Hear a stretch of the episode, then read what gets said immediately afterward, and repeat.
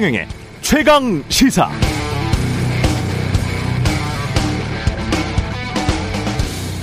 네, 우리 같으면 어땠을까요? 18살 청소년이 초등학교에 들어가서 총으로 19명의 아이들과 2명의 선생님을 죽였습니다.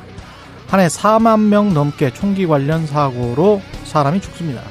그런데 그런 참사가 일어나고 며칠 안 지나서 주말에 바로 그 지역에서 총기 판매업자들과 정치인들이 모여서 총기 규제하는 것은 우리의 사유재산을 몰수하는 것, 총기를 규제하면 오로지 범법자들만 총기를 갖게 될 것, 정당한 사람들이 총기를 가질 수 있어야 오히려 선생님들도 학교 경비원들도 총기를 가지고 있었다면 스스로를 방어할 수 있었을 것. 경찰이 일찍 진압했다면 막을 수 있었을 것. 이번 총기 사건은 따라서 바이든 행정부의 무능력의 결과일 뿐이라고 정치적으로 선전선동했다면 그리고 미국 언론이 총기 규제론자들의 목소리에 너무 매몰됐다며 총기 규제론자들과 총기 자유론자들의 목소리를 정확히 일대일로 기계적 균형을 맞춰서 보도해야 한다고 정치인들이 목소리를 높였다면 우리나라에서는 이런 논리가 먹혔을까요? 그렇지 않습니다. 우리는 미국과는 다른 역사, 생각, 다른 믿음을 가지고 있기 때문에 이런 논리 잘 안 먹혔을 겁니다. 이런 거 보면 미국 사람들 이해가 되지 않습니다. 어쩌면 그들은 과거와 현재의 정치가 만들어 놓은 가짜 믿음의 늪에 빠져서 진실을 못 찾고 허우적거리고 있는 것 같아 보입니다. 그러나 다른 측면에서 보면 우리도 비슷한 구석이 있습니다. 예를 들어서 남북 갈등이 격화돼서 전쟁 불사론자 대 그래도 평화가 우선인 자들이 대립했을 때 응징과 보복을 주장하는 정치인들의 강력한 목소리에 기가 죽어 언론이 일대일로 기계적 균형을 맞춰 눈치껏 보도하다가 전쟁이 나버렸다면 그래서 많은 사람들이 다치고 죽었다면 그 죽음들은 누가 얼마나 책임을 져야 공정할까요? 의문이죠? 네, 안녕하십니까. 5월 30일 세상에 이익이 되는 방송 최경령의 최강시사 출발합니다. 저는 KBS 최경령 기자고요. 최경령의 최강시사 유튜브에 검색하시면 실시간 방송 보실 수 있습니다. 문자 참여는 짧은 문자 50원, 긴 문자 100원이 드는 샵9730 유튜브 무료 콩 어플도 많은 이용 부탁드리고요. 오늘 인터뷰 국민의힘 김기현 공동선대위원장 정의당 배진교 공동선대위원장 만나보겠습니다.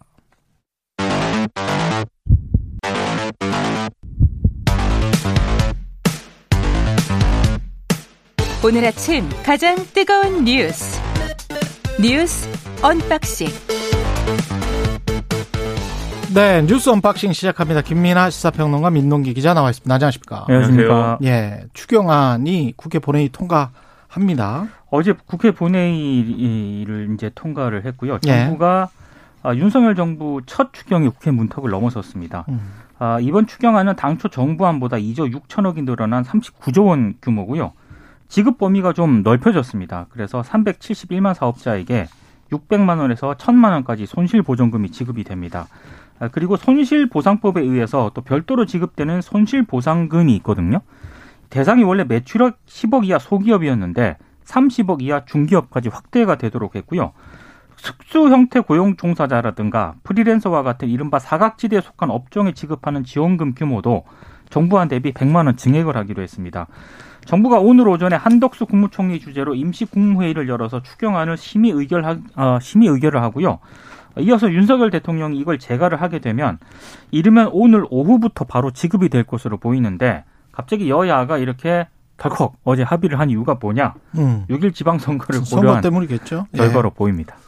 선거를 의식한 거다 이렇게 이제 어 얘기하기에 이전에 좀 줄다리기가 계속 이제 이어진 거에 대한 어떤 세부적인 얘기 평가를 좀 해볼 필요가 있는 게 그러니까 정부는 어쨌든 정부대로 이제 이 추가 세수를 근거로 해서 어 59조였나요? 이 추가 세수를 근거로 해가지고 사실은 좀 이 비판의 소지가 있는 그런 어떤 추경 편성을 한 거고 이게 59조의 추가 세수는 앞으로 이제 들어올 게 그 돈이라는 것이기 때문에 현실적으로 이제 한국은행에서 차입하는 형식으로 지금 어 이 재정을 편성하는 거잖아요. 그래서 그 부분과 관련돼서는 어 이게 이제 어쨌든 재정 운영상의 원칙이나 이런 거에 맞느냐 뭐 이런 비판을 일부 이제 감수하고 지금 소상공인 자영업자들에게 이제 어이 손실 보상에 준하는 어떤 지원이 필요하다고 판단한 결과이고 민주당은 어, 이 정부 여당이, 정부 여당이 이렇게 뭐 어떻게 보면 무리해서 편성한 추경도 사실 액수가 너무 적다. 좀 더 늘리자라고 해서 이제 줄다리기 하면서 여기까지 온 건데 다소 이런 느낌은 있어요. 그래서 선거를 기준으로 해서 우리가 보자면은 선거 앞두고 정부 여당이 어쨌든 추경 편성해 가지고 이렇게 좀 아, 영향을 미치려고 했던 거 아니냐라는 거에 더해서 이게 너무 정부 여당 표 추경 이렇게 되면은 민주당도 어 좀 이 여러모로 이제 면이 안 서니까 유권자들에게 좀 더 어필하기 위해서 우리가 그래도 이 정도 늘렸습니다. 이렇게 얘기하고 싶었던 거 아니냐. 뭐 이런 시각으로 접근하는 그런 비판도 있어 보이는데 정치적으로는 이런저런 해석이 나올 수 있겠습니다만 결국 이제 평가의 기준은 소상공인 자영업자들에게 어느 정도 지원이 현실적으로 지금 필요했던 거냐 이 부분이지 않습니까? 음. 그래서 결국은 어쨌든 이 부분에 대해서는 지원이 상당 부분 이루어지게 된 거는 뭐 어, 이 대통령의 공약이기도 했고 이전까지 우리가 필요하다고 인정했던 부분이니까 이런 여러 가지 정치적 논란들은 뭐 일단락 짓고 앞으로 이제 그러면 이 재정 운용에 대해서 어떻게 할 것이냐 등등을 앞으로는 건설적으로 논의하는 게 더 필요하다고 생각합니다. 그 59조라고 말씀하셨는데 그 숫자만 그 조정을 하면 53조가 초과 세수였고 53조. 예. 7조 정도가 정부 여당이 주장하는 지출 구조 조정. 근데 이거는 이제 이상민 나라살림연구원이랑 이야기를 해 보니까 지출 구조 조정이 아니고 불용 예산과 이연되는 그런 예산들 음. 이거를 말하는 거더라고요. 음. 대부분이 다. 그래서 53조 플러스 7조 정도에서 한 59조 정도 된다. 뭐 이런 이야기였던 것 같습니다. 53 그리고 이 53조의 초과 세수라는 것도 추정이잖아요. 그렇죠. 예. 1분기 끝나고 추정이기 때문에 그 경제 상황을 좀 봐야 될 것 같습니다. 그렇습니다. 예. 어, 상황은 어떻게 될지는 모르겠습니다. 지방선거 사전투표율은 20.62% 역대 최고치고요. 2013년 사전 투표제가 도입된 이후에 실시된 지방선거 가운데 가장 높은 그런 수치고요. 음. 17개 시도 가운데 전남이 31.04%로 가장 높았습니다. 가장 낮은 곳은 대구였는데요. 예. 14.8%였습니다. 어, 생각했던 것보다는 어, 지금 사전 투표율이 좀 높게 나와가지고요. 정치권이 약간은 그런 고무가 된 그런 분위기인데 지난 대선 여파가 작용했다는 그런 분석이 여전히 좀 강한 것 같습니다. 일단 국민의힘 쪽에서는 투표율 상승폭이 그렇게 큰 편은 아니다. 이렇게 예측을 하면서 높은 투표율이 자신들에게 유리한 쪽으로 작용할 것이다라고 예상을 하고 있습니다. 하지만 어찌됐든 사전 투표에서는 보수층 투표율이 낮을 거라는 게 일반적인 예상이기 때문에 본투표 동료의 박차를 가할 것으로 예상이 되고 있고요. 어, 6일 국회의원 보궐선거 사전 투표율은 21.76% 잠정입니다. 이렇게 집계가 됐습니다. 음. 항상 이제 사전 투표율 얘기를 하면은 어느 쪽에 유리한 거냐 꼭 이제 이걸 얘기하게 되는데 이전까지는 어쨌든 뭐 민주당 지지 성향 유권자들이 사전 투표에 좀 더 적극적이다라는 거는 뭐 통설에 가까운 얘기였는데 이번엔 어떨지 좀 지켜볼 필요가 있는 것 같아요. 그렇죠. 일단 사전 투표가 사전 투표율이 이제 늘어가는 추세인 건 맞는데 그 늘어가는 추세의 어떤 어 이유랄까요? 그거는 일단 본 투표 분산 효과가 제일 큰 것 같고 그러다 보니까 이번에 어 사상 최대의 어떤 사전 투표율이다라고 얘기는 했지만 최고치다라고 얘기를 했지만 이전 대선 이전 대선이나 이런 거와 비교해 봤을 때는 사전 투표율의 상승분이 또 그렇게 드라마틱하게 높아진 거는 아닌 것 같거든요. 0.48% 포인트 높아진 거니까. 그렇죠. 이런 부분 감안하면은 또 사전 투표율이 기대만큼 그렇게 크게 뭐 늘어난 건 아니다라는 평가도 가능한데 특히 지역별로 봤을 때는 말씀하신 것처럼 전북하고 대구 뭐 전남 대구 뭐 이렇게 많이 비교를 하는데 사실 어 전북 24.41%, 경북 23.19%입니다. 이렇게 비교하면은 사실 또 영원함의 차이 크지 않은 것 같고, 음. 그다음에 대구를 14.8%라고 이제 어 됐는데 광주가 또 17.28%예요. 그러니까 분명히 광주가 높긴 하지만 또 엄청나게 높다 이런 것도 아닌 것도 같고. 그러네요. 예, 네. 그런 부분이 있으니까 음. 이게 뭐 여야 어느 쪽에 유리한 상황이다라고 말하기는 좀 어려울 수도 있겠다라는 생각이고 특히 그동안 사전 투표에 이제 보수적 유권자층이 좀 소극적이었던 이유 중에 하나가 그 뭐 부정선거 되는 거 아니야? 뭐 이런 생각이 있었던 것도 일부 그 영향을 미쳤는데 예. 정권이 바뀌다 보니까 이제 그런 우려 좀 적어졌을 것이다 이런 생각도 들거든요. 예. 그래서 이제 유불리는 종합적으로 뭐 어, 알아서 판단하겠지만 결국은 음. 이제 투표를 많이 하는 게 어쨌든 좋은 거는 사실이니까 예. 본 투표 때 네, 많은 투어 투표를 하시기 바랍니다. 오히려 민주당에서는 민주당 지지자들이 대선에서 음. 대선에서 패하지 않았습니까? 예. 그래서 그 패배감 때문에 어, 지방선거에 투표를 하지 않을 것이다라는 우려가 있었거든요. 그런 우려가 있었죠. 그렇습니다. 예. 그래서 사전 투표율이 진짜 어디 쪽으로 유리하게 작용할 것인지는 이거는 판단하기가 굉장히 어려울 것 같습니다. 본인의 정치적 의사를 쉬는 날까지 주면서 하라고 하는데 그건 뭐 그냥 한번 표현해 보시는 것도 좋을 것 같습니다. 예, 민주주의라는 게 꼴랑 이거 투표 한번 하는 거 이거가 다잖아요. 우리가 좀 더 기회가 있어야 되는데 예. 사실 현실적으로 그렇습니다. 그렇잖아요. 예, 다른 지방선거 때 최강 시사는 합니다. 아, 그, 그, 우리는 뭐 쉬지 못하고 계속 하지만 네. 어, 우리는 해야죠. 예, 하지만 그럼에도 불구하고 이거 꼴랑 다 하나기 때문에 다른 나라들에 비해서 투표제도랄지 뭐 국민 소환제도도 없고 그다음에 여러 가지 제도들이 없지 않습니까? 검사장, 그렇죠. 음. 그다음에 판사 뭐 이런 것들 다 투표로 뽑는 나라들이 있는데 그런 것들을 생각을 해보면 그렇게 엄청난 권리도 아니에요. 이거라도 빨리빨리 사용하시는 게 좋습니다. 그러니까 예. 이거밖에 실질적인 수단이 없기 때문에 그렇죠. 굉장히 소중한 권리입니다. 그렇죠. 네. 예. 혹시 사전투표 안 하셨으면 본투표 네. 꼭 하시기 바랍니다. 예. 그리고 민주당 쇄신안은 일단은 봉합이 됐다고 봐야 됩니까? 일단은 봉합을 시켰습니다. 지난 예. 28일 밤 긴급 비대위 회의를 열었는데요. 지도부의 혼선으로 걱정을 끼쳐 사과드린다 이런 입장을 밝혔습니다. 일단 박지원 위원장이 제안했던 뭐 더 젊은 민주당, 팬덤 정치와의 결별과 같은 5대 쇄신 과제는 지방선거 이후에 이제 추진을 하기로 했고요. 박지원 비대위원장도 어제 SNS에 5대 혁신안을 지도부가 모두 수용했다 감사드린다. 앞으로 이제 지방선거에 최선을 다하겠다 이런 입장을 밝혔는데 근데 문제는 지방선거 끝난 뒤에 과연 이게 갈등이 불거지지 않을 것인가 이게 갈등이 해결이 된 게 아니라 봉합을 했기 때문에요. 언제든지 이 문제는 다시 불거질 가능성도 있고요.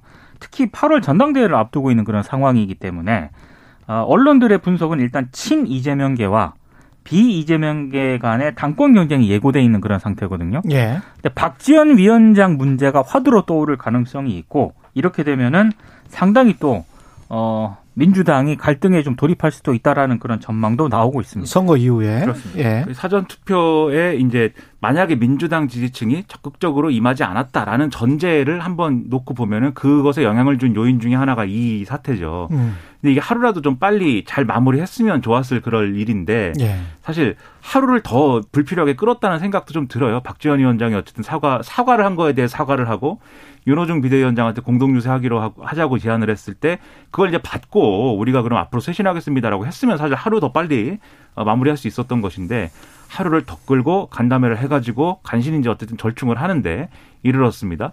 그래서 이게 어쨌든 선거 앞두고 봉합한 건 맞는데 지금 말씀하신 것처럼 앞으로 갈등은 불가피해요. 그런데 이 민주당이 내외, 내, 이 당 내외에 갈등을 벌이는 거에 대해서 지금 뭐 경계하고 우리가 이럴 때가 아니다, 뭐 힘을 합치자 이렇게만 갈 수 있는 상황도 아닙니다, 사실. 음. 대선에 졌기 때문에 당장의 지방선거 그리고 그 이후에 있을 여러 가지 정치적 사안들에 대해서 뭐 같은 목소리를 내는 것도 필요하겠지만 향후 5년간 어떻게 이 당이 거듭나서 어, 또 국민들에게 이좀이 정권을 달라고 할 것이냐에 대해서는 변하지 않으면 안 되는 상황이 지금 놓여 있거든요. 그러니까 정체성과 방향성에 관한 고민은 해야 될 것 같아요. 그렇죠. 그렇습니다. 예, 네. 대선과 지방선거 거치면서 지금 계속 뭐 세금 깎아주겠다, 뭐 그다음에 어떤 걸 개발하겠다. 그러면 글쎄요, 그 이게 중도화 인 건지 우파화 되는 건지 또는 국민의힘화 되는 건지 어떤 규정에 따라서 다, 다를 수도 있겠습니다만은 그렇게 큰 차이를 보이지 않고 있잖아요. 그렇죠. 그럼 그러면 정체성이 뭐냐? 음.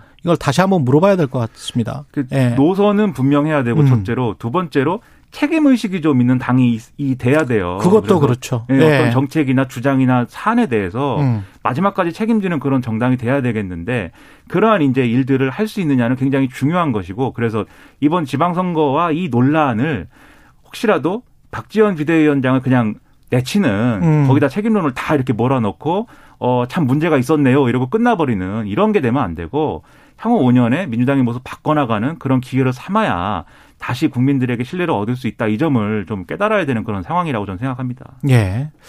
김포공항 이전 관련해서도 이게 지방선거의 막판 정책 쟁, 쟁점으로 부상했습니다. 이게 지금 문제가요. 일단 음. 이재명 후보하고 송영길 그 서울시장 후보가 정책 협약을 최근에 맺었거든요. 아, 최근에. 네, 그래서 김포공항을 인천국제공항으로 통합 이전시키고 김포공항과 주변 부지에 주택 20만 원을 조성을 하겠다. 이제 요거를 이제 공약으로 내세운 겁니다. 예. 국민의힘 쪽에서는 이걸 집중적으로 공격을 하고 있는데 에, 이른바 이런 겁니다. 오용훈 제주지사 후보는 이 공약이 전혀 상의되지 않은 무리수라는 취지로 항변을 하고 있고 김동연 경기지사 후보는 성남 서울공항 기능을 김포공항으로 이전해야 한다고 얘기를 하고 있다.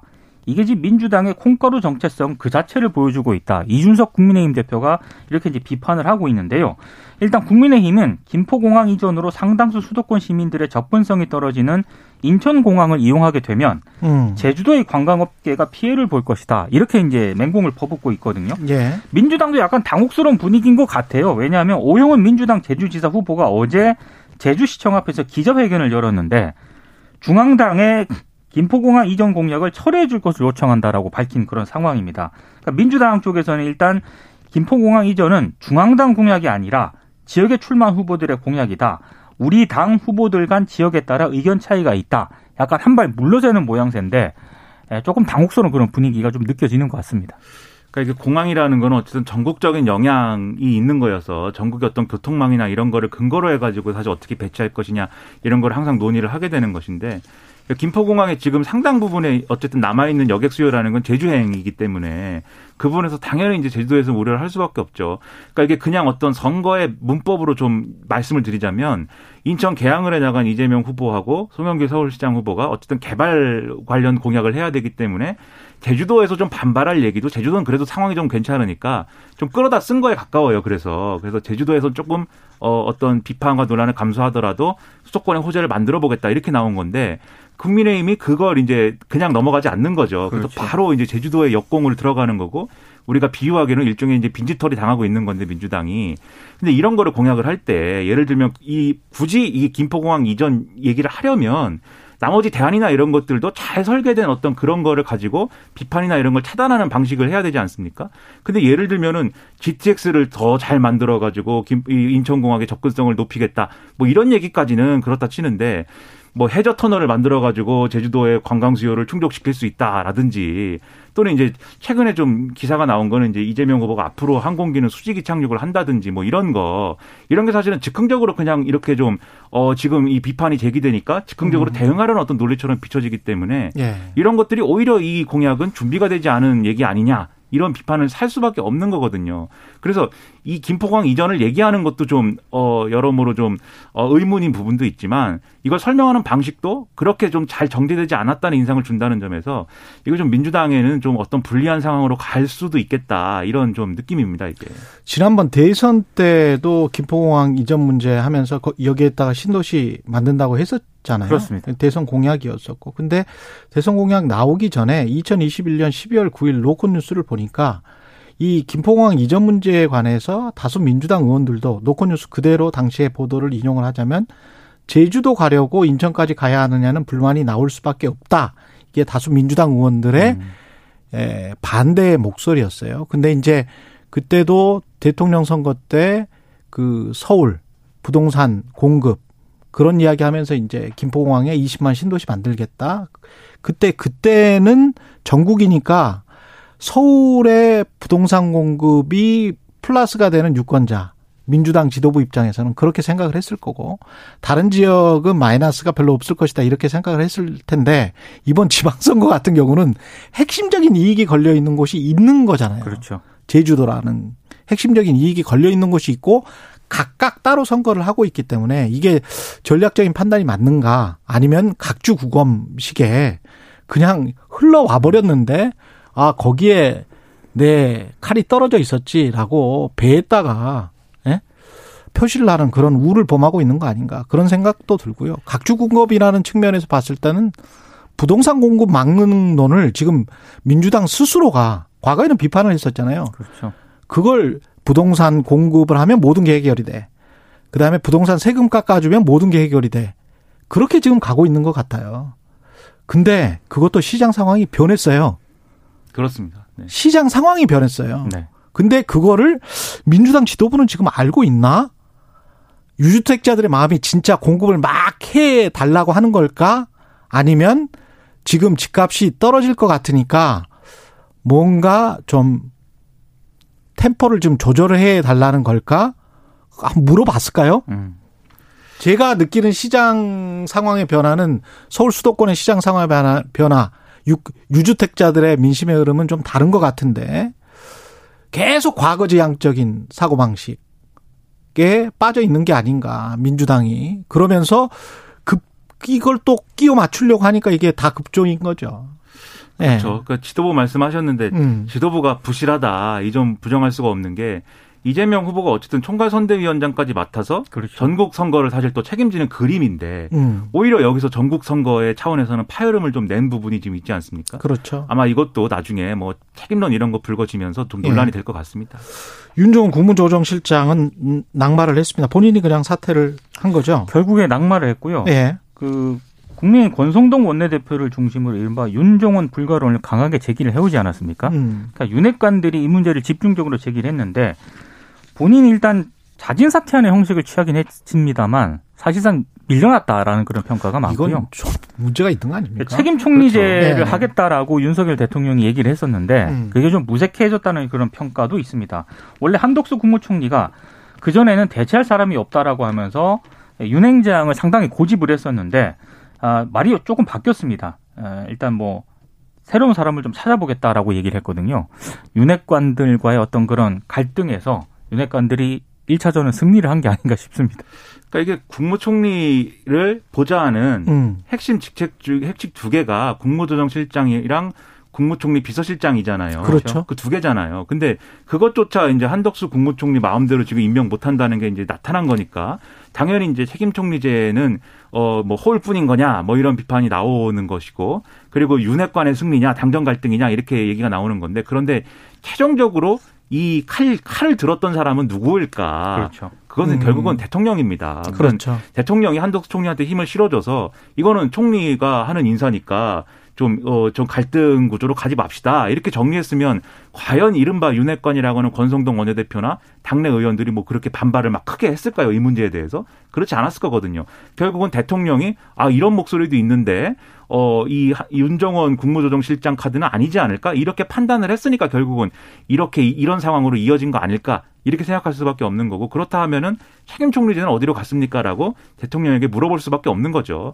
그래서 그 점에 대해서 이제 설명이나 이런 게 있어야 될 텐데 아마도 그냥 본인이 자진 사퇴한 거니까는 뭐 어 이 뭐 얘기할 건 없다라고 하지 않을까 이렇게 추정은 되고 또 하나 제가 궁금한 거는 그러면 윤정원 어, IBK 기업은행장은 당분간도 이제 기업은행장을 이제 해야 되는데 음. 좀 힘이 내부에서 실릴까요? 뭐 이것도 잘 모르겠습니다. 어떻게 되는 것인지. 아마 그리고 기업은행장은 사실 윤종원 전 수석이 갈 때도 노조에서 반대하고 이래갖고 낙하산 인사 이래가지고 논란이 있었거든요. 네. 나중에 기업은행장은 누가 하는 것인지 그것도 좀 궁금합니다.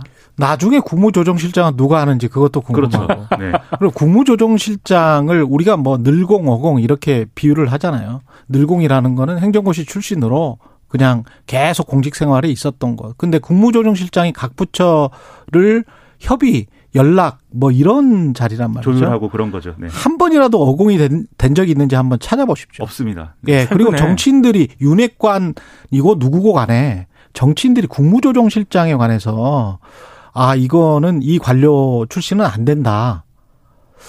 그런 이- 역사가 있었어요? 없어요. 네, 그런 역사가 없습니다. 없었는데요. 예, 국무조정실장이 너무 최근에 이상해요 이거. 국무조정실장을 역임한 사람들이 예. 음, 잘 나가는 어떤 그런 특징이 보인 건 분명합니다. 부총리가 막 됐죠. 그렇죠. 네. 아니 그 국무조정실장이라는 자리가 굉장히 중요하잖아요. 중요합니다. 네. 각 부처를 조정을 하는 건데 얼마나 중요합니까? 그러면 보통은 행정고시 출신들이 되고 그렇죠. 그때 윤정원 그 은행장이 어떤 경력상 그게 안 되는 경력이냐 능력 본다며요.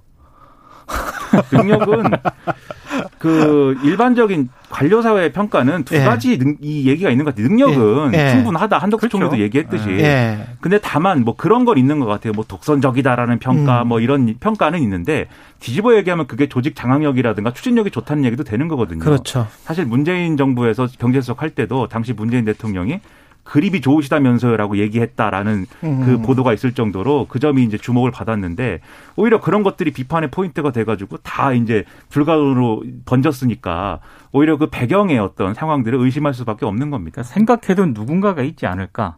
뭐 그럴- 이렇게 그- 생각을 할 수밖에 없는 거죠. 예, 그랬을 가능성이 좀 있습니다. 여기까지 하겠습니다. 뉴스 언박싱 민동기 기자 김민아 시사평론가였습니다. 고맙습니다. 고맙습니다. KBS 일라디오 최경영의 최강시사 듣고 계신 지금 시각 7시 45분으로 향하고 있습니다. 공정, 공익, 그리고 균형. 한 발짝 더 들어간다. 세상에 이익이 되는 방송. 최경영의 최강 시사. 네, 한국산 가상화폐 루나 그리고 테라 가격 폭락 사태를 맞아서 검찰과 경찰이 본격 수사에 나섰습니다. 피해자들 역시 소송 준비를 하고 있고 그런데 루나와 테라 운영사는 새 코인 출시를 예고했습니다. 고소를 준비하고 있는 한상준 변호사 어, 전화로 연결돼 있습니다. 안녕하세요. 예, 안녕하세요. 예. 이게 복잡하네요. 이 투자자만 네. 지금 뭐 30만 명, 28만 명 이렇다고 하는데 피해 규모가 어느 정도입니까? 예, 일단 현재 국내 투자자만 20만 명 정도에 이르는 것으로 파악되고 있고요. 예. 피해 금액은 전체적으로 약 50조 원 이상에 달하는 것으로 추정하고 있습니다. 음, 피해 금액이라는 게 고점 대비 폭락한 이 루나나 테라의 가치 뭐 이렇게 되는 건가요? 예, 맞습니다. 일단 최고점일 때 거의 예. 시총이 60조 원에 달했기 때문에 예. 현재 가치와의 좀 차이를 본다면 한 50조에서 60조 사이가 될 것으로 좀 보고 있습니다. 이게 뭐 스테이블 코인이라고 해가지고 그 이름 자체가 뭐 안정적인 것 같아서 사람들이 혹했었잖아요. 예, 예. 그런데 다른 가상 화폐와 뭐 차이가 있었던 겁니까? 네, 스테이블 코인은 일단 그 말 그대로 어떤 특정한 법정 통화에 고정되도록 설계된 암호화폐인데요. 예. 이걸 우리가 pegging이라고 하거든요. 그래서 네, 법정 통화 중에 달러가 가장 널리 통용되고 있기 때문에 보통의 스테이블 코인들은 1달러의 가치를 고정시키고 있어요. 예. 그런 코인들이 많이 생기고 있고 기존에 이제 비트코인이나 이더리움의 경우에는 여러 가지 어떤 경제 요소로 인해서 가격 변동성이 좀 상당히 있는데 스테이블 코인은 이게 1달러에 고정이 되기 때문에 음. 매우 안정적인 암호화폐라고 저희가 인식을 하고 있습니다. 음. 그래서 달러의 가격이 뭐 오르고 내리는 것 외에는 별도의 이제 가격 변동성이 발생하지 않는 게 원칙이고 예. 그래서 테라 루나 이 알고리즘에서 테라도 UST라는 스테이블 코인을 발행했는데 음. 예. 근데 이 코인은 다른 이 뭐 다른 뭐 스테이블 코인이랑 좀 차이가 좀 있는 게 다른 스테이블 코인들은 보통 1달러의 그 암호화폐를 발행할 때는 그에 상응하는 좀 준비금을 좀 준비해 놓는데요. 예. 근데 이 루나테라 같은 경우에는 준비금 없이 발행된 그냥 알고리즘 스테이블 코인이었다는 점에서 좀 차이가 있습니다. 아, 보통 우리가 뭐 달러를 패깅한다고 하긴 하잖아요. 달러를 예. 왜 고정 환율제, 홍콩 고정 환율제 과거에 있었던 뭐 이런 예. 식으로 하는데 그렇게 하면 중앙은행에서 뭐 금을 가지고 있달지 뭐 국채를 가지고 있달지 뭐 이렇게 하지 않습니까? 어떤 담보가 그래서 있는 담보가. 예. 있, 있잖아요. 그런데 예. 이제 그런 게 하나도 없었다는 거잖아요. 예, 이거는 일단 담, 담보로 이제 구성된 게 아니고 음. 1테라가 1달러다라고 음. 사실은 그렇게 알고리즘을 구성해 놓고 음. 이제 1테라가 1달러 밑으로 내려가게 되면 루나를 발행해서 결국 테라를 1달러에 맞춘다.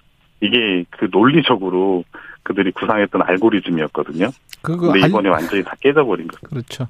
뭐 근데 가치가 그런 담보 가치가 없는데 그런 알고리즘만 그렇게 해놨다고 해서 절대적으로 계속 그렇게 갈 수 있었다라고 믿기가 힘들 것 같은데 저 같은 저 같은 사람이라면 예. 근데 이걸 시장에서는 그렇게 믿고 게다가 20% 정도는 20%를 뭘 주겠다고 했어요 이익을 일단 1테라를 예 앵커 프로토콜이라는 디파이 플랫폼에 예치를 해놓으면 예. 연 19.4%의 고정 수익을 지급하겠다고 약속을 한 건데요. 이게 통상 저희가 이제 상식적으로 이해하기가 좀 힘든 게 그러니까 네, 일반적인 암호화폐 DeFi 생태계에서는 그 정도 수익률을 보장하는 것들이 꽤 있는데 이게 법정 통화에 고정이 되는 그 스테이블 코인을 예치를 하는 데 있어서 19.4%의 고수익을 준다는 것은 음. 기존 어떤 금융 투자 상품에서는 찾아볼 수 없었던 고수익이었어요. 그래가지고 그렇죠. 그걸 예 그걸 음. 신뢰하고 사람들이 테라에 많이 투자를 하게 된 것이죠. 음. 근데 우리가 뭐 복잡하게 알고리즘 뭐 루나 테라 이렇게 이야기를 하지만 20%의 고정 수익을 준다는 것 이 말을 했었을 때 자체가 폰지 게임이다. 피라미드다. 이런 생각을 갖게 하는 거 아닙니까? 사실. 일단 저희가 이 사기 혐의 중에 가장 어, 입증이 수월하겠다고 생각하는 부분이 바로 그 점입니다. 일단 19.4%의 수익을 주겠다는 것은 어떤 수익 구조가 있는 사업 모델이 있고 예. 그 모델을 통해서 이익을 창출한 다음에 수익을 줘야 되는 건데 당연하죠. 예, 지금 이 예. 구도가 뒤에 들어오는 사람들의 투자금으로 앞에 투자했던 사람들의 수익금을 지급하는 구조로 되었을 가능성이 매우 높기 때문에 음. 예, 그래서 이걸 폰지 사기라고 저희가 지금 고소를 하게 되었습니다. 근데 이 누군가가 이 취약한 구조를 먼저 간파를 하고 이제 공매도를 해서 크게 폭락했다. 공매도 공격이 있었다. 뭐 이렇게 봐야 되는 건가요? 어떻게 봅니까? 일단 지금까지 루나하고 테라의 알고리즘이 어느 정도 유지가 됐는데 중간중간에 저희가 디패깅이라고 해서 아. 테라가 1달러의 가치가 약간 내려오는 그런 상황들도 생긴 적은 있거든요. 예. 근데 이게 0.9달러로 내려가고 0.6달러로 이렇게 아주 큰 디패깅이 발생한 건 이번이 처음입니다. 근데 음. 이 정도의 디패깅이 발생될 정도의 테라를 내도한다라는 것은 음. 이제 테라하고 루나의 같이 하락에 베팅을 한, 즉, 쇼 포지션을 잡은 세력이 아니고서는 굳이 이런 사태를 촉발할 이유가 없거든요. 근데 그 공매도의 예. 공격은 불법입니까? 합법입니까? 일단 공매도 자체가 불법은 아닙니다. 불법은 아니죠. 예, 예. 그러면 그 사람들은 자본주의에서 아 이거는 가치가 이렇게 평가돼서는 말이 안 돼라고 생각한 스마트 네. 머니일 수도 있는 거 아니에요? 예, 일단 뭐 공매도 자체가 불법도 아니고 예. 이 어떤 알고리즘을 깨서 나는 여기서 하락에서 발생하는 이 차익만큼의 수익을 보겠다라고 한 것 자체는 음. 어떻게 보면 이 투자자 입장에서 그런 포지션을 취할 수도 있는 건 맞죠. 그렇죠. 그러면 변호사님이랄지 피해자들이 고소를 준비하는 곳은 결국은 테나와 루나의 에, 테라나 루나의 운영사 대표를 일종의 사기 혐의로 고소를 하는 겁니까 지금? 일단 사기하고 유사수신 사기와 유사수신. 예. 예, 저희가 고소를 준비하고 있는데요. 예. 일단 가격이 폭락했다는 점이 사기가 아니고 그렇죠. 애초에 투자를 유치할 때 음. USD가 1달러에 고정이 되게끔 마치 언제든지 깨질 수가 있는데 그렇죠. 착시 현상을 만든 거거든요. 예. 이제 거기다가 뭐 1달러, 달러에 투자를 하는 것처럼 보이면서 고수익을 보장을 했는데 그 음. 고수익 보장의 재원이 없었다라는 점이 음. 기존 저희가 보던 폰지 사기하고 매우 유사한 구조이기 때문에 그러니까요. 예 예. 거기다가 또 그 예전에는 유사 수신 행위에 그 암호화폐를 수신하고 암호화폐로 이익을 배당하는 경우도 포함이 되느냐 좀 논란이 있었는데 음. 작년 말부터 이러한 것도 유사수신에 해당한다는 판례들이 나오고 있거든요. 아. 예, 예, 그렇습니다. 그래서 저희가 사기하고 유사수신을 주요 혐의로 잡고 고소고발을 진행하게 되었습니다. 이거는 계속 지속될 수 없는 사업이라는 거를 알고도 계속 지속했다. 이래야 네. 사기가 되는 거 아니에요? 그러니까 어, UST라는 스테이블 코인을 운영하면서 예. 19.4%의 수익을 지급할 수 있는 구조가 없었는데 아. 예, 그 점이 사실 이게 돌려막기 폰지 구조가 되면 사실 그 자체가 사실 사기가 되기 때문에 그러네요. 예, 음. 그 어떤 부분에 대해서 집중적으로 수사를 하면 밝혀낼 수 있다고 네. 보세요? 일단 테라폼 랩스의 수익 구조를 좀 살펴봐야 된다고 생각합니다. 예. 일단 어, 기존의 어떤 UST나 루나를 운영하면서 수익이 아예 없지는 않았을 텐데 예. 19.4%의 수익을 보장한 시점 그 당시에 그러한 수익을 영속적으로 보장할 수 있는 모델이 음. 있었고 그게 확장될 수 있는 생태 구조를 갖췄는지 음.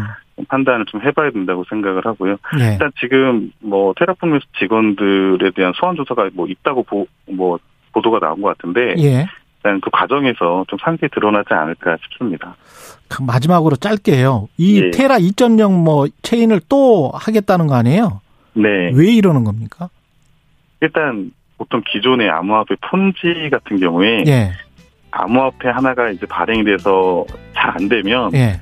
그 다음 새로운 어떤 버전의 암호화폐를 발행하고 뭐 그래서 이걸 하드 포크를 하거나 예. 에어드랍을 하거나 예, 수학을 하는 방식으로 약간 이걸 저희가 물타기 한다고 하는데 돌려막기 물타기의 예, 일종일 수 있다. 그렇습니다. 알겠습니다. 예, 예. 예, 그런 의도로 진행되고 있다고 보입니다. 한상준 변호사님이었습니다. 고맙습니다. 네, 감사합니다.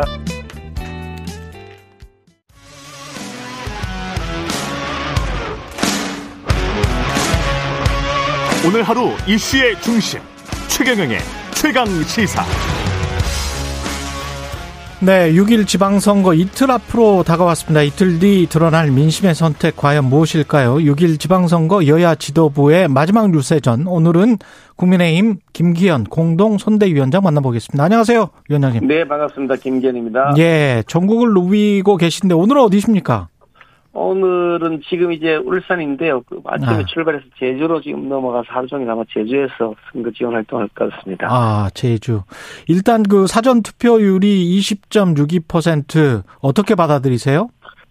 그 사전 투표는 별로 의미가 없고요. 양당 예. 모두 다가 사전 투표를 하자고 적극적으로 독려한 것이기 때문에. 아, 그렇군요. 예, 그럼 어느 지역의 사전투표율이 높다 낮다가 평가하는 것은 음, 대통령 선거처럼 전국 투표를 한꺼번에 집계하는 경우에는 의미가 있지만 음, 또 특정 지역이 높든 낮든 그 지역의 대표를 뽑는 것이기 때문에요. 그러네요. 그는 의미는 없다 그렇게 음. 생각합니다. 그 최종 투표는 어느 정도로 나올 걸로 생각을 하세요? 대략 60%뭐 내외 되지 않을까 보고 저희들은 예. 투표율이 살짝 높은 것이 좋다고 보고 있어서요. 예. 자연 투표는 물론이지만 본 투표도 아주 적극적으로 지금 참여를 독려할 예정이고요. 예. 실제로 그 저희들 내부에 혹시라도 느슨해지지 않을까 음, 긴장감이 늦춰서는 안 된다는 차원에서 독려를 하고 있습니다. 느슨해지지 않을까는 이제 뭐 승리는 따는 당상이다 뭐 그런 분위기도 좀 있나 있나 그런 봅니다. 건 아니고요. 예.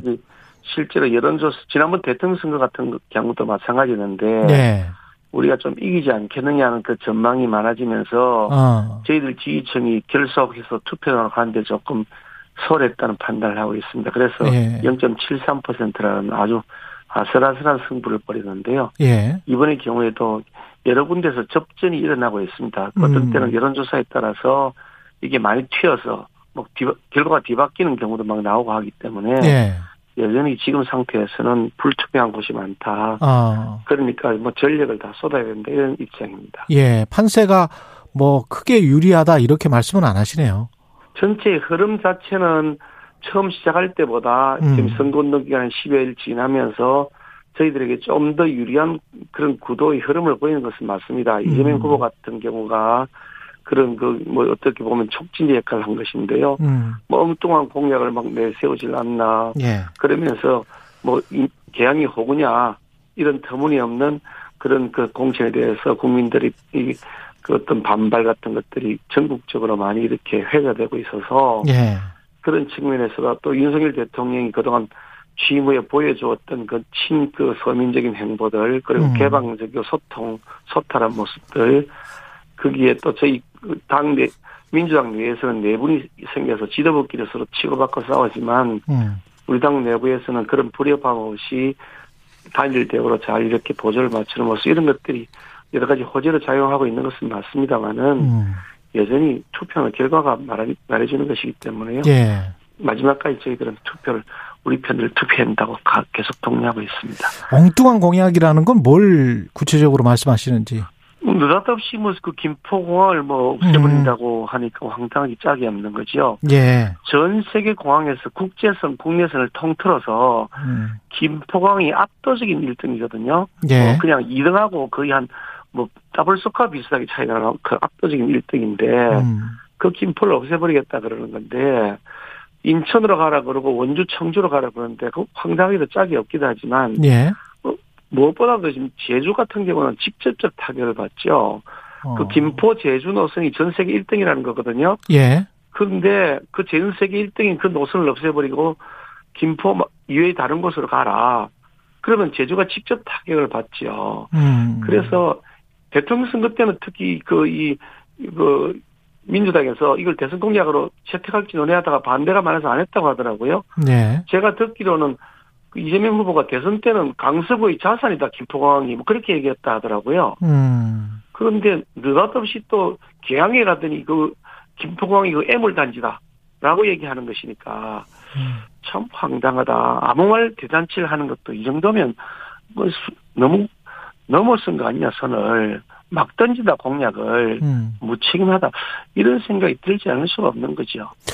이번에 이곳을 이기면 우리가 이번 선거를 그래도 이겼다라고 할 만한 어떤 격전지 뭐 이런 것들은 어딜까요? 저희들은 뭐 전국 어느 지역 하나 없이 다 똑같은 비중을 가지고 있습니다. 다 똑같은 국민이지 1등 국민, 2등 국민이 있는 것이 아니니까 예. 전국 지방 정부 다 똑같은 비중을 가지고 저희들이 이기기 위한 노력을 하고 있고요. 다만 이제 접전 지역 그러니까 그러니까 서로 간에 예. 치열하게 이게 뭐 경쟁을 벌이는 지역 이렇게 본다 그러면 아무래도 수도권 지역이 중심이 될 것이고 네. 요즘 또 제주도가 굉장히 핫플레이스로 등장하고 있다. 예. 그래서 저희들 저희들은 제주도에서 우리가 희망을 일굴, 일굴 수 있다는 판단을 가지고 음. 최선을 다할 예정입니다. 그래서 오늘 제주 가시는 거군요. 네, 예. 그렇습니다. 예.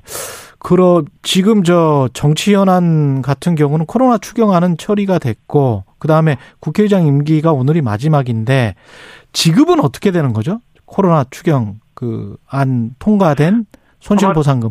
추경 중에 거의 대부분의 금액은 뭐 하루 이틀 사이 지급이 가능할 겁니다. 왜냐하니까 예. 이제 그 지급을 하는 데 있어서 문제는 지급 대상자가 누군지 선별하는 것하고 지급 방법을 어떻게 할 것이냐 이걸 선택하는 문제인데 그동안 지급 대상자에 대해서는 여러 차례에 걸친 그 민주화당 정, 정부에서 추경이 이루어졌던 여러 차례 여러 차례에 걸친 지급 사례가 있어서 그 대상자 선정이나 지급하는 계좌 확보 이런 것들은 다 현실적으로 다 이루어져 있는 상태라고 보기 때문에요. 음. 그 지급하는 금액만 딱 정해지고 나면 바로 하루 이틀 사이 다 지급될 수 있을 것으로 판단하고 있고요. 예. 나머지 조금 추가가 된 부분들이 있는 것은 조금 더 시간을 가지고 조사를 하겠지만 그것도 빠른 시일 내에 지급이 될 것입니다. 그 손실 보상 소급 적용 문제 같은 거는 어떻게 그 앞으로 이제 논의하기로 한 거죠, 이거는. 사실 이 손실 보상의 소급 문제는 작년부터 저희들이 예. 심지어 천막 농성을 뭐 장기간 이어가면서까지 이걸 법으로 보장해야 된다라고 예고를 했는데 민주당이 끝내 그걸 거부를 했죠. 민주당이 음. 여당이 여당 여당이기도 하고 다수당이기도 하니까 예. 자기들 마음대로 자기들 입맛에 맞는 법을 통과시켜 버렸고요. 그 법이 지금 현재 적용되고 있는 겁니다.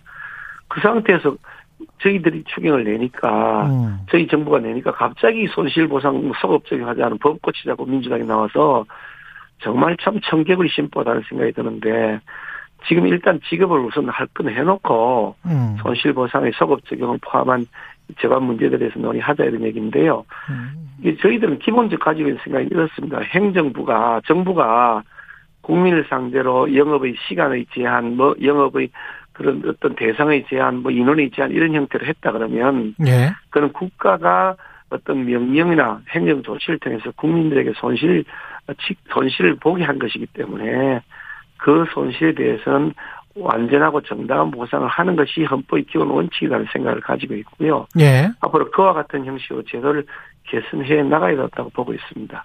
그 윤호중 민주당 비대위원장은 손실보장 그 소급 적용 관련해서 대통령이랑 여야 지도부가 좀 같이 만나서 논의를 하자 뭐 이렇게 지금 이야기를 하고 있는데 이거는 좀 이르다 이렇게 보고 계십니까? 아니 제가 보세요? 그 기사를 보면서 예. 정말 뚱뚱치 같은 분이다. 손실보상하자고 예. 소급 손실보상 그 저기 처음부터 완전하게 정당하게 소급 적용하자고 수십 일 동안 천막 농성하고 심지어 우리 최성재 어떤 경우는 단심 농성까지 했는데 예. 그때는 들은 척도 안 하고 아랑곳하지도 않- 않고 자기들 마음대로 통과시켜 놓고 음. 느닷없이 이제 갑자기 야당됐다고 손실보상 소급적하는 법 만들자고 하자니 참 정말 참깨구리 심보다 정말 어떻게 이렇게 하루아침에 달라지냐 사람이 체면이 있어야지 이런 생각이 드는데요 음.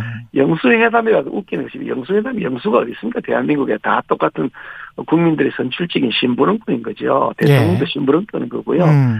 영수란 말 자체가 틀린 용어고요 음. 제가 야당 대표할 때, 우리 당이 야당일 때 대표할 때, 문재인 대통령이 만나자고 아무리 얘기해도 답변도 없, 만나자 말자 답변도 없으시더니, 음. 우리 대통령은 아, 빨리 처리하고 만나자 그러지 않습니까? 지난번에 추경, 예- 제가 알기로는 추경 예산안, 그거 시정연설 할 때, 마치고 나서 마포에 소주라도 한잔 합시다라고 민주당 측에 제안한 것으로 알고 있습니다. 민주당 측에서 그에 대해서, 어, 이, 안 한, 그, 거부하는 반응을 보였다고 제가 들었는데요. 예. 언제든지 그냥 뭐, 뭐, 마포에 있는 식당에서 하- 만나서 얘기합시다. 청와대 같은 구중 궁궐에서 만나가지고 뭐 비밀스럽게 할 것 없이 국민들 속으로 들어가 소탈하게 얘기합시다. 그게 윤석열 대통령이 가지고 있는 현재까지의 모습이고 그렇게 공식적으로 반응을 이미 그런 그 답변을 내놨지 않습니까? 예. 언제든지 야당 대표가 만나서 얘기하지 왜 못하겠습니까? 오히려 음. 안한 것은 민주당 정권입니다. 제가 그렇게 만나자고 해도 소식이 없더라고요. 예.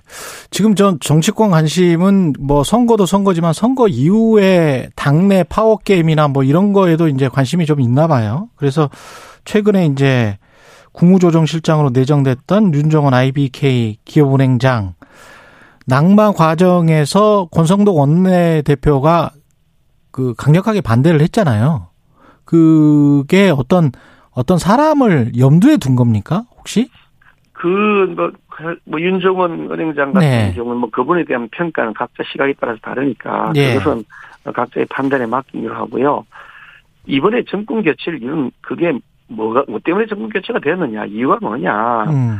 지금까지 했던 문재인 정권의 그 부동산 정책 실패, 소득 주도 성장 정책의 실패, 그리고 관치 경제의 강화를 통한 민간 경제의 옥죄기 이런 것들 때문에 국민 살기가 너무 힘들어졌다. 음. 그래서 정권을 교체해야 된다는 것이 중요한 이유 중에 하나인데 그 경제 정책의 최고 핵심에 있었던 분이 다시 바뀐 정권에서도 핵심 역할을 하게 되면 그건 정권 교체의 의미가 없어지는 것 아니냐 하는 것이 우리 당내 절대 다수의 의원들의 의견이었고요. 음. 그 권성동 의원이 개인적 의견이 아니라 절대 다수 의원의 의견이었고 저도 권성동 대- 원내대표한테 그분이 돼서는 안 된다는 의견을 명확하게 전달했고 음. 그런 면에서 보면 뭐 그게 주도권 싸움 이런 문제는 아니고요. 정권 교체의 의미를 정확하게 파악하자라고 하는 그런 정체성의 문제라고 생각합니다. 그 대통령실은 혹시 어떤 의견이었습니까? 관련해서? 그렇지 뭐 대통령실하고 제가 직- 직접 쫓아가진 않았고 음. 권성동 대표하고는 이런저런 얘기를 나눴습니다만 그 얘기를 제가 다 말씀드리기는 적절하지 않은 것 같습니다. 그래요. 그 민주당에서는 이렇게 되면은 총리가 책임 총리제라고 해놓고 이게 자기 사람인 비서실장이나 국무조정실장도 임명 못하면 허수아비 총리 아니냐, 뭐 식물 총리 아니냐 이렇게 이제 비판을 하잖아요. 책임 총리라고 하는 것이 국민에 대해서 책임지는 거잖아요. 정권 예. 교체를 하는 국민들에 대해서 책임을 지고 일을 하겠다는 것인데 네. 국민들은 예전에 경제 정책이 잘못됐다고 해서 정권 교체를 했는데 국민들이 뜻과 달리 옛날 사람을 쓰겠다 그러면 그거는 맞지 않나요? 그거는 식물총리인지 아니 이렇게 구별하는 거하고는 전혀 다른 차원을 가서 섞어가지고 음. 차원이 다른 얘기를 섞어서 얘기하는 것 같습니다. 그렇군요. 그 정호영 전 복지부 장관 후보자에 이어서 후임으로 지명된 김승희 복지부 장관 후보자 역시 이게 말에서 어떤 말들은 조금 좀, 좀 심한 말들이 있었다. 부동산 갭 투기 의혹이 있다. 이해 충돌 논란이 있다. 뭐 이런 건데요. 이거는 당에서는 어떻게 보고 계시는지도 궁금합니다. 뭐 이제 뭐 청문 초기 단계이고 청문회를 예. 하는 과정에서 본인이 그 해명할 건 해명하고 반박할 건 반박하고 할 테니까 지켜보면 될 것 같고요. 예. 다만 이제 과도하게 흠진되게 하는 것들은 좀 보인다는 느낌이 좀 드는 것이 음. 뭐 저기 병력 문제에 관해서 그 아드님이 뭐 이 자료를 보니까 예. 어릴 때 눈이 찔려가지고 한쪽 눈이 영구 실명 상태가 되었다고 하거든요. 어, 어. 예, 그래, 그러니까 한쪽 눈이 나빠지면 다른 쪽 눈도 같이 나빠지게 되는데, 그래서 병역 면제를 받았다는데, 그거 가지고도 시비를 걸었다, 뭐 이런 얘기가 있다고 한다는데, 음.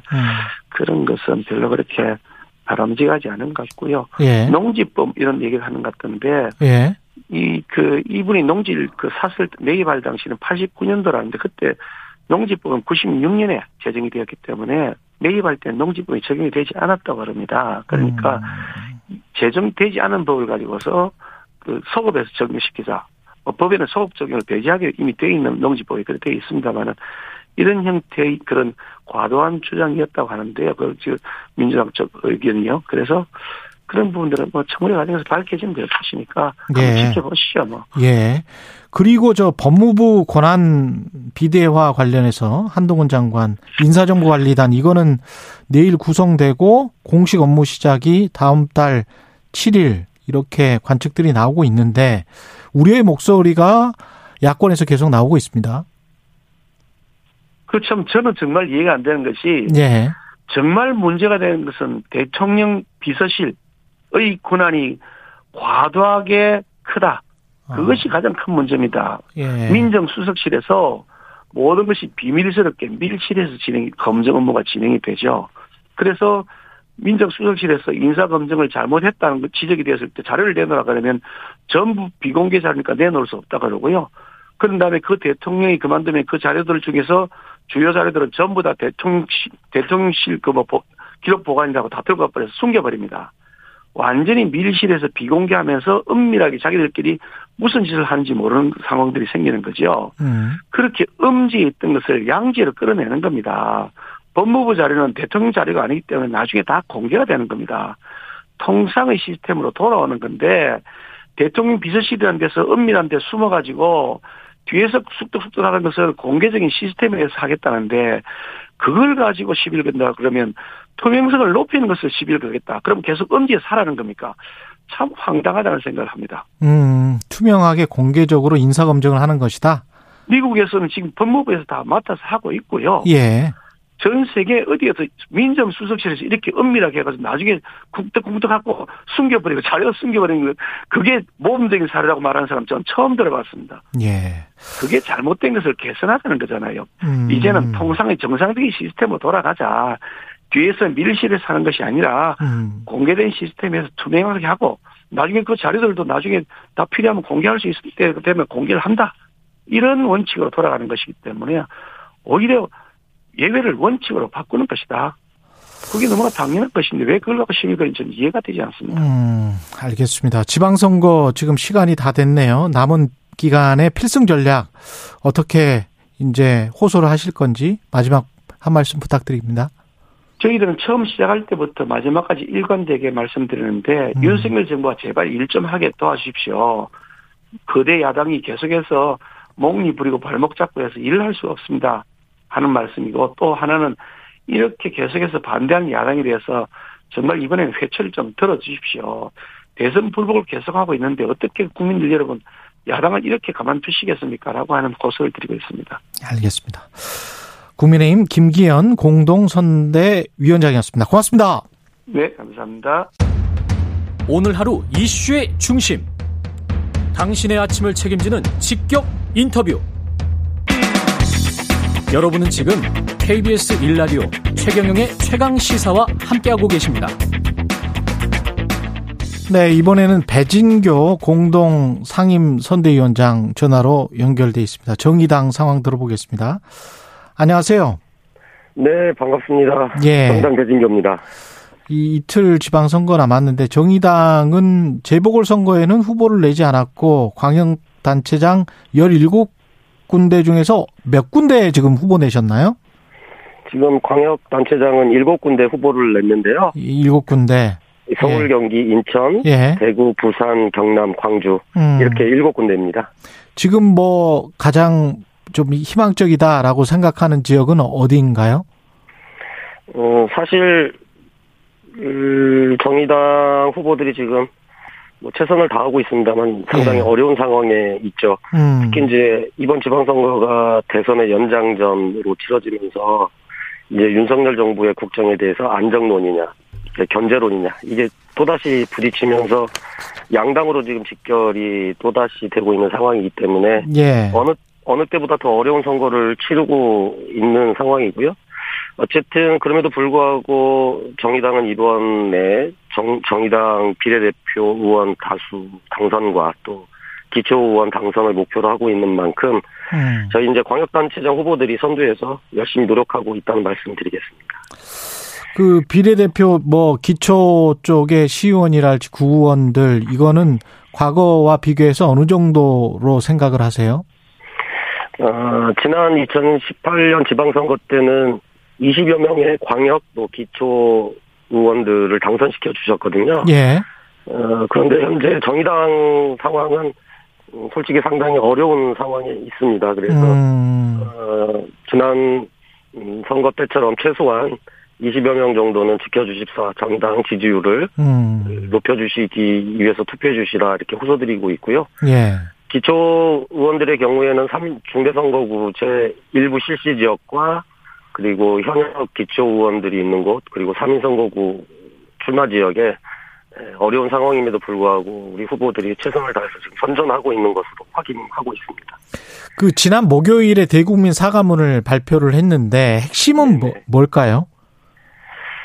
어, 핵심은 어, 정의당을 지켜주시 라고 하는 대국민 호소였습니다. 음. 그러니까 사실 저도 정의당 국회의원이 되고 나서 명복을 빈다는 말을 참 많이 했습니다. 그러니까 과로사 하신 우리 택배 노동자들 그리고 공군 이중산님, 이선호 청년 노동자, 변희수 하사님, 그리고 발달 장애인 분들까지 사실 우리 사회가 외면하거나 또 돌보지 않는 약자들의 수많은 죽음들을 보면서 또 명복을 빌었고 또 그럴 때마다 이런 일이 반복되지 않도록 하겠다고 약속도 참 많이 했는데 그런 약속들을 온전히 다 지키지 못해서 참 무한한 책임감을 느끼고 있다는 말씀도 드렸습니다. 그럼에도 불구하고 어, 정의당이 대변하는 우리 사회 약자 또 소수자들의 스피커를 지키기 위해서라도 어, 국민 여러분들께서 정의당을 꼭 지켜주시고 이번 지방선거에서 기회를 주시기를 바라는 호소였다고 말씀드리고 싶습니다.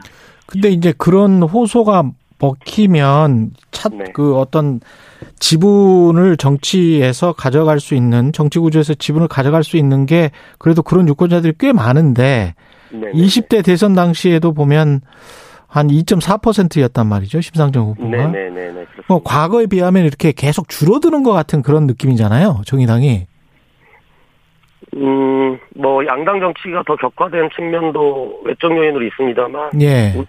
내부적으로는 국민들께서 바라시는 정의당의 도덕성 그리고 정치적 비전을 명확하게 잘 못 보여드린 책임이 정의당에게 있다고 저희들은 일단 판단하고 있는 거고요. 예. 네, 그런 측면에서 지난 대선에서 주셨던 그 회초리에 대해서 저희들도 성찰을 많이 하고 있다는 말씀 드리겠습니다. 그 정의당의 비전은 뭐가 돼야 될까요? 지금 당내에서는 뭐라고 생각을 하십니까? 사실 정의당이 비전이 없는 것은 아닌데 예. 이 양당 정치가 격화되다 보니까 사실 정책이 실종되고 양 세력 간의 대결만 부각되는 측면이 훨씬 강하다고 저희들은 판단하고 있습니다. 어. 물론 그것을 정책 의제화 시킬 수 있는 힘을 지금 만들지 못한 정의당의 책임이 일차적이라고 판단하고 있는 거고요. 예. 그럼에도 불구하고 여전히 우리 사회 불평등과 기후위기, 노동의 문제는 정의당만이 또 낼 수 있는 의제이고 또 그런 의제들을 충분히 저희들이 갖고 있다는 말씀도 드리겠습니다. 근데 이제 그 지금 상황을 보면 언론이 그래서 그런 건지 아니면 유권자들이 그런 생각을 가지고 있어서 그런 건지는 모르겠습니다만은 네. 중도 경쟁은 굉장히 세거든요. 중- 네네. 예. 그래서 국민의힘이건 민주당이건 중도층, 그 중도층이라는 거는 과거로 보면 이제 우파 중도를 연상시키는 그런 정책들이에요. 그죠? 세금은 네, 좀 깎아주고 개발은 더 네네. 많이 하고. 근데 정의당의 지금 가치라고 말씀하셨던 뭐 불평등이랄지 노동 존중이랄지 뭐 이런 것들은 어 사회적 아젠다에서 많이 지금 밀려난 것 같은 그런 느낌을 저도 받는데요. 아마 이제 우- 그 문재인 정부 5년 동안 예. 사실 이제 촛불로 어 정부가 탄생을 했고 실제 의- 진보적 의제들을 문재인 정부가 다 가져갔는데 예. 실제적으로 의제는 포장돼서 설명 포장해서 정책적으로 추진하겠다고 했지만 실질적으로 국민들이 피부에 느끼시기에는 아직 부족했다라고 판단하셨고 또 그런 평가들이 지난 대선에서도 고스란히 이어졌다고 생각이 되는 거거든요. 그런 예. 의미에서 정의당이 더욱더 그런 의제들을 추동하기 위해서 더 적극적인 노력을 했어야 되는데 음. 사실은 어떤 정치 개혁이라고 하는 어, 과제에 집중하다 보니까 그런 의제들이 사실 국민들 눈에 사라지면서 정의당의 오히려 전, 존재감이 더 뒤떨어지고 또 실제 더 많은 관심을 갖고 어, 적극적으로 함께 하셔야 될 분들이 더 많이 실망하셔서 지금 지지를 지지를 유보하시거나 아니면 철회하시는 분들이 많다고 저희들은 판단하고 있습니다. 그리고 또 역으로 보면은 그 지난 한 5년 동안 민주당 이중대 프레임 이 네네네. 이게 이제 굉장히 셌지 않습니까? 네네. 이거는 어떻게 보십니까? 어, 실제 촛불 정부가 탄생하기 전까지 그 민주당과 정의당은 대한민국 민주주의와 개혁 과제들에 대해서 함께 할 수 있는 부분이 상당히 많았다고 생각을 합니다. 예. 그런 측면에서 어 이- 특정 시기에는 선거연대도 했고 또 무엇보다도 대한민국이 양당저 양당제 하에서의 극단적인 대결 정치를 이제는 바꾸고 정치 체제 변화에 대해서 어 함께 동의한 부분이 있었던 거죠. 그런 측면에서 20대 국회에서 정치개혁 과제들을 주요 어, 화두 로 또 삼다 보니까 어 그런 측면에서 이제 정의당과 민주당의 연대에 대해서 지금도 그렇게 해야 된다고 생각하시는 분들이 계시는데 사실은 지난 총선 때 비례위성 정당 문제로 그리고 문재인 정부가 독자적인 정부로 어, 국정 운영을 하면서 실질적인 아, 선거 연대는 끝났다라고 하는 말씀을 지난 총선 이후에 계속 말씀을 드렸고 정의당은 이제 정의당의 독자적인 길을 가야 된다라고 하는 말씀을 계속 드리고 있는 겁니다. 예, 아까 도덕성 이야기 말씀하셨는데 강민진 전 대표의 성비위 문제 네네. 예, 문제를 제기하면서 이제 파장이 커진 것 그런 것들을 연계시켜서 지금 말씀하셨던 거죠 도덕성. 뭐 그 전 대표 성추행 문제도 있었고요. 예. 네, 그런 포괄적인 문제들을 말씀드리는 겁니다. 이번 사건은 정확한 진실은 뭔가요? 어, 이, 이 사건의 정확한 진은, 진위는 다른 것을 떠나서 분명하게 이제 강 전 대표에게 대한 어, 성폭력 문제가 발생했다는 것이고, 발생했다. 또, 예. 네, 그리고 강민진 전 대표가 피해자라는 사실입니다. 음. 그래서 정의당은 어, 이전에도 그래 왔지만 모든 것을 피해자의 입장에서 문제를 해결하기 위해 노력하고 있고 또 모든 것을 원칙적으로 해결하고 해결하려고 노력하고 있다는 말씀 다시 한번 드리고요. 다만 이제 강 전 대표 입장과 당의 입장이 다소 다르게 비춰진 측면이 있는데 뭐 사실관계를 따지려고 했다기보다는 이 문제를 원칙적으로 풀어나가겠다는 당의 입장은 어, 변하지 않았다는 것을 좀 더 명확히 하고자 했던 것이라고 이해해 주시면 될 것 같고요. 예. 어, 피해자인 우리 강 전 대표에게 이런 믿음을 명확하게 주지 못했는지는 모르겠지만 어, 지금 최선을 다해서 어, 믿음을 주기 위해서 노력하고 있고 어, 당의 젠더 폭력 대응 센터를 통해서 피해자 보호 조치와 상담을 지금 진행하고 있는 상황이고요. 음. 당에 제소되어 있는 당기위원회 제소된 건은 제소된 건대로 조사가 필요한 사항에 대해서는 어, 피해자 의사를 반영해서 조사를 진행하는 방향에서 지금 처리해 가고 있다는 말씀드리겠습니다. 이게 저 이번 주 수요일입니다. 6일 지방선거. 지방선거의 의미는 뭐라고 보시고 정의당 마지막으로 어떻게 최대한 지지를 이끌어 낼지 말씀을 해주세요. 어, 이번 지방선거는 어, 앞서 말씀드렸다시피 안정론이냐 견제론이냐라고 하는 프레임이 크게 작동하고 있는데요. 저희들은 민생론이냐 민, 민심 우선론이냐가 진정한 프레임이 되어야 된다고 생각합니다. 네. 그래서 불평등이냐 일자리냐 무차별한 개발이냐 녹색 발전이냐 지역 소멸이냐 지역 상생이냐 또 양당 독식이냐 다당제냐와 같은 것들이 이번 지방선거에 의미가 되어야 된다고 생각을 하고 있고요. 예. 어, 저희 정의당 입장에서는, 어, 다당제 정치를 위해서 정, 정당도 후보도 제3정당인 정의당에게 투표해 주셔서 다양한 지방의회, 다당제 안착을 만들어 달라는 말씀을 국민 여러분들께 호소 드리고 싶습니다.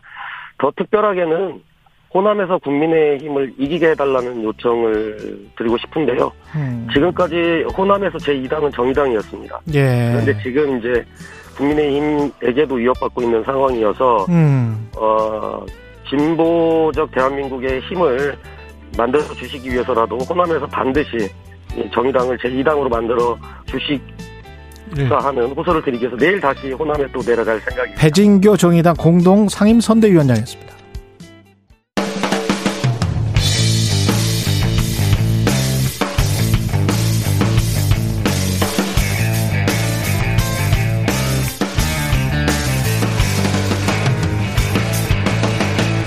최경영의 최강 시사.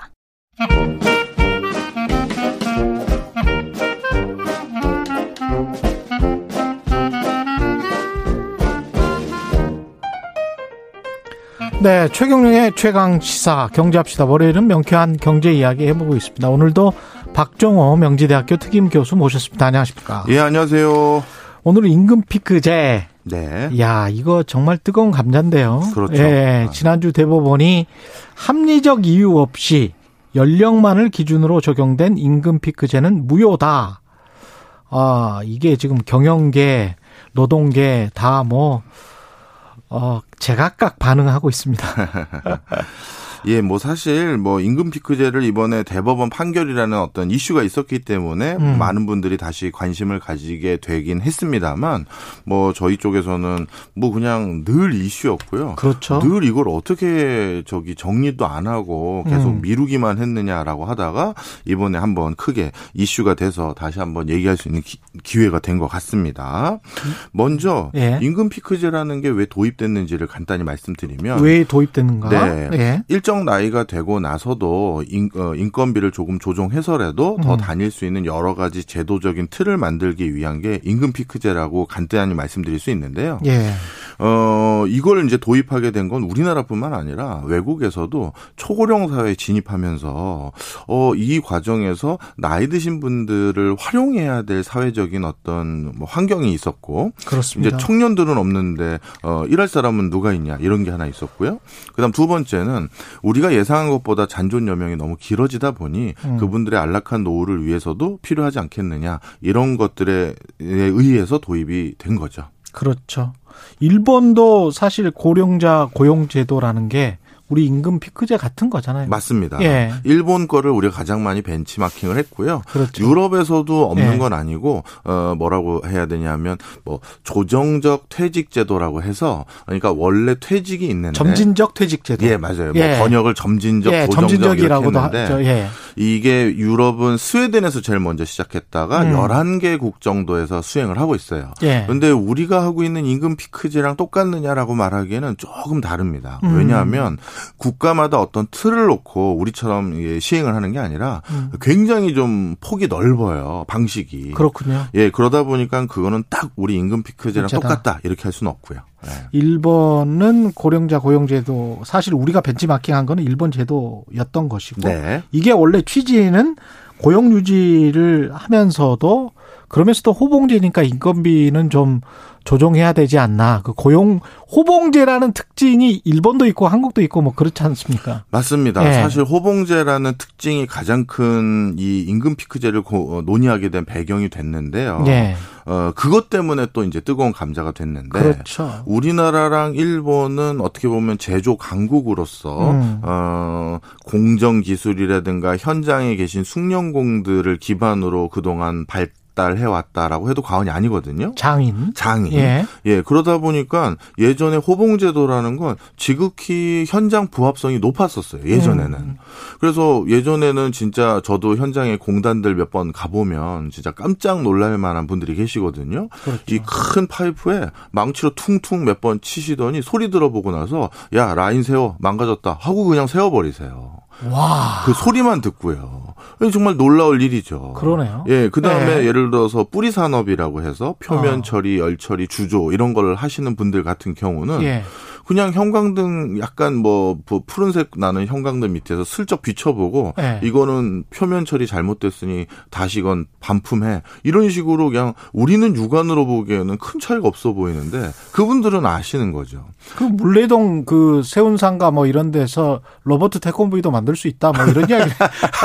아 옛날에 그랬죠 예, 진짜. 예, 옛날 그런 이야기 했잖아요. 맞아요. 예, 예. 바로 이제 그분들이 워낙 이제 그 오랜 단연간의 경험과 예. 이런 걸 통해서 그런 경지에 이르셨 이르셨다 보니 예. 예전에 호봉제도가 누구도 불평 불만이 없었었죠. 그렇죠. 자 그런데 지금은 세상이 바뀌었어요. 사무직 노동자. 예, 예. 사무직 노동자들이 있고 음. 그리고 예, 예전과 달리 같은 제품이라 하더라도 음. 그 예전 방식을 점점 고도화해서 만드는 게 아니라 완벽하게 다른 방식으로 그 제품을 만드는 경우가 많아요. 그렇죠. 예를 들어 아. 선풍기 그러면 그 기계식 다이얼로 만들었는데 기계식 다이얼을 얼마나 망가지지 않게 만드느냐? 그런 거는 명장 장인들이 하시는 일이지만 음. 지금은 전자식으로 완전히 바뀌어 버렸잖아요. 그렇죠. 그러니까 간단히 말씀드리면 이렇게 전혀 다른 방식으로 제품과 서비스를 제공하다 보니 예.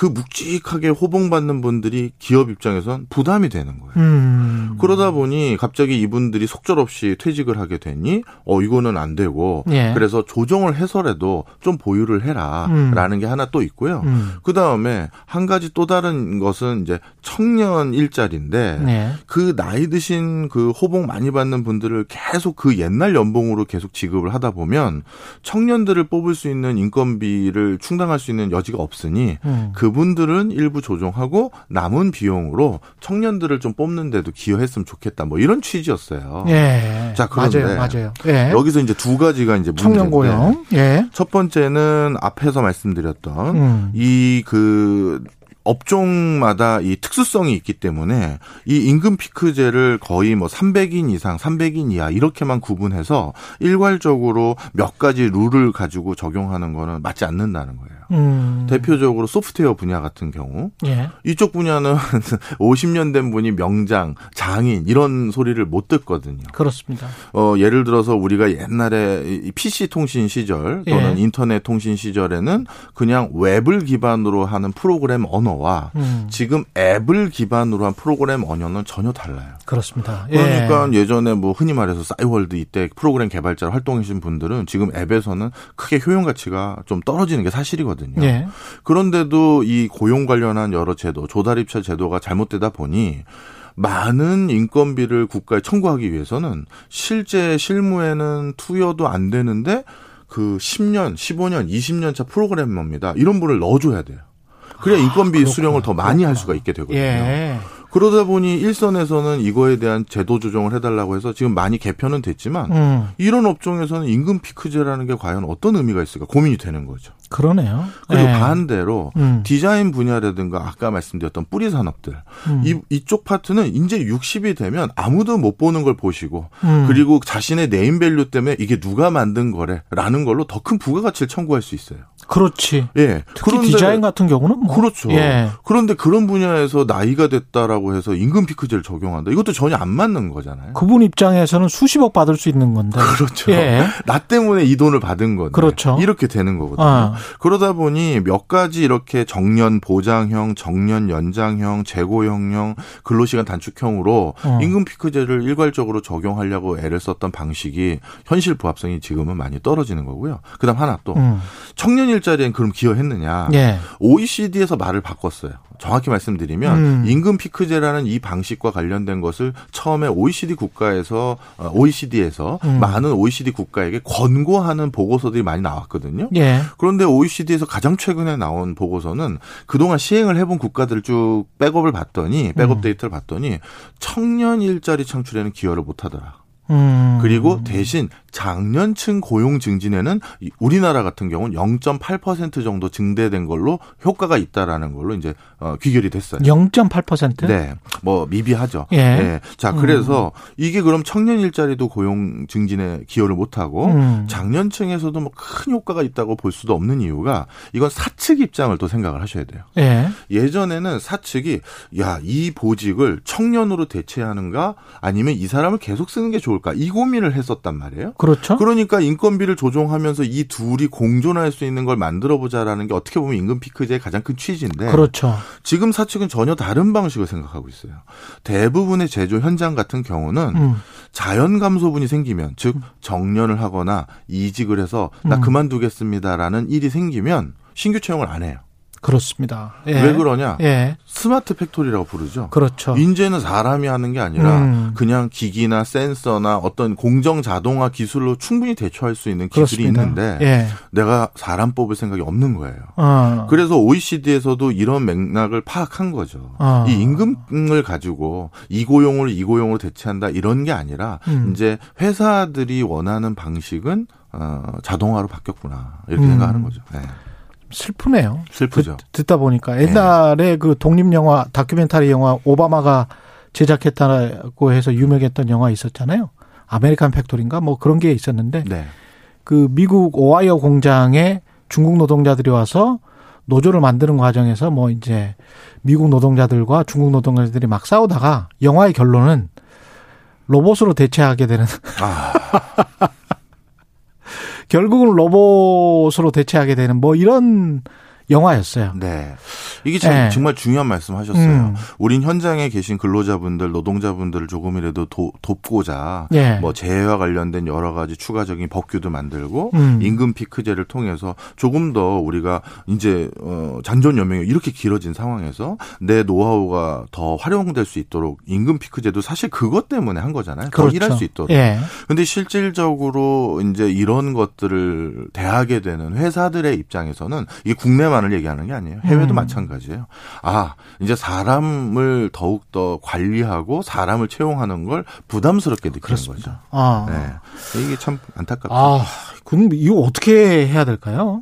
참, 이 노동계에서는 당장 이 판결 자체를 이제 해석을, 네. 아, 임금 피크제가 무효면 이제까지 못 받는 월, 뭐 월급이랄지 네. 이런 거를 받을 수 있는 거 아니냐 뭐 이렇게 이제 해석을 하면서 집단 소송이랄지 뭐 소송을 준비하고 있다 이런 보도들이 있거든요. 아, 이건 당연한 거죠. 음. 왜냐하면 나도 그동안 그 그럼 내가 불이익을 당한 거네. 이런 인식을 심어 준 것이고 그렇죠. 그리고 실제 불이익을 당한 분들도 계세요. 무슨 어. 얘기냐면 임금 피크제의 진정한 목적성은 인건비를 깎기 위한 용도로 활용하면 이건 안 되는 거거든요. 예. 그 사람이 어떻게든 더 다닐 수 있게 해 준다든가 음. 또한 가지 오해가 있으면 안 되는 게 정년 보장형이라는 걸 기억하셔야 되는데 맞아요. 예. 원래 정년이 회사에 있었는데 음. 이분은 정년까지 그 근속을 못할 가능성이 높은 분이었는데 음. 자 너에게 인건비를 깎아주면서 우리 회사가 제시하고 있는 정년까지는 달릴 수 있게 해줄게 이것도 되는 거예요. 예. 그러니까 무조건 회사에서 정한 정년보다 더 다니도록 하는 게 임금 피크제가 아니라 음. 정년보다 나는 일찍 퇴사를 할 가능성이 높았지만 음. 조정을 해서 정년은 우리 회사에서 보장하겠다 이것도 가능한 거거든요. 그렇죠. 이건 오해하시면 안 됩니다. 예. 하여튼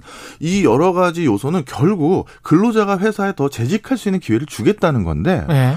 그런 기회는 안 주면서 임금 피크제를 활용해서 인건비만 이- 깎는. 회사 이런 회사 분명히 없다고 할 수 없어요. 그러니까 그- 그거는 잘못됐다는 게 이번 판결에 그렇죠. 그런데 그런 비중이 과연 실제 우리가 지금 30인 이하에서 임금 피크제를 적용하고 있는 회사가 17% 정도 되는 거고 그렇죠. 300, 아, 30인이 아니라 300인요. 예. 그다음에 300인 이상인 경우에 47% 정도 돼요. 예. 그럼 이 숫자들 중에서 과연 음. 정- 임금 피크제의 본연의 목적을 활용하는 회사와 인건비만 깎으려는 회사의 비중이 얼마인지는 솔직히 아직 모르거든요. 그렇지. 잘못하면 진짜 줄 소송이 있을 수 있죠. 결국은 역사와 문화가 참 크게 영향을 미치는 것 같은 사회적 합의가 필요할 것 같습니다. 결국은 성과급제, 성과를 누가 어떻게 합리적으로 측정할 것인가. 그게 젊든 늙든. 그리고 이제 이게 연봉제랑 어떻게 기존의 연봉제랑 그 대체될 것인가 그 문제네. 예, 학계에서는 이런 표현을 써요. 예. 노벨 경제학상은 있지만 노벨 경영학상은 없잖아요. 그런데 노벨 경영학상이 예. 있으면 가장 마지막까지 지금 경영학자들이 해결 못하는 과제가 하나 있어요. 바로 급여 어떻게 주는 거와 승진 어떻게 하느냐예요. 맞습니다. 쉽게 말씀드리면 맞아요. 에, 우리 낮은 직급에서 요구하는 탤런트하고 음. 중간 직급에서 요구하는 탤런트가 다르거든요. 예. 예를 들어 낮은 직급에는 엑셀에서 숫자 하나하나 꼼꼼하게 하고 일정 관리 잘하고 이런 예. 걸 했다가 예. 중간 직급에서는 어떤 일이 생겼느냐? 이제는 그런 게 중요한 게 아니라 옆에 부서하고 이제 관리하고 조정. 바깥에서 대외 조정하고 뭐 이런 게 판단. 중요한데 예. 이건 엑셀 잘하는 사람이 이것도 잘한다는 보장이 없잖아요. 그렇지. 다른 재능이거든요. 그렇죠. 그런데 이 엑셀 잘하던 사람을 승진시켜주고 월급도 더 줘야 되는 건데 맞습니다. 중간 직급에서 원하는 탤런트는 또 다르고 또. 최상위 직급 급에서 원하는 비전 설정하고 이런 건 또 다른 거거든요. 음. 그래서 이걸 어떻게 조정하느냐를 아직 아무도 못 풀고 있고요. 그럼 유럽은 우리나 일본은 호봉 제도인데 음. 유럽은 직무 직능급제인데 그렇죠. 거긴 아무 문제 없느냐 아니에요. 그렇습니다. 네. 예. 시간 없군요. 네. 아니, 아, 시간, 시간 잠깐만 말씀해 주세요. 예. 예를 들어서. 예. 같은 직무에는 같은 급여를 준다. 예. 이것도 좀 골치 아픈 게요. 맞습니다. 같은 골키퍼인데 프리미어 리그 골키퍼랑 조기 축구 골키퍼가 같은 직무라 같이 줄 수가 그럴 없죠. 수가 없지. 그러니까 이게 쉬운 문제는 아니에요. 그럴 네. 수가 없지. 근데 뭐그 사람의 없어서. 능력을 단숨에 그렇게 평가를 한다는 것도 1, 2년 만에 평가를 한다는 것도 그것도 쉬운 문제가 아니에요. 그럼요. 예. 야, 재밌네요. 예, 일단 지금까지 박정호 명지대학교 특임 교수였습니다. 고맙습니다. 감사합니다. 예, KBS 1라디오 최경영의 최강시사 듣고 계신 지금 시각 8시 45분입니다.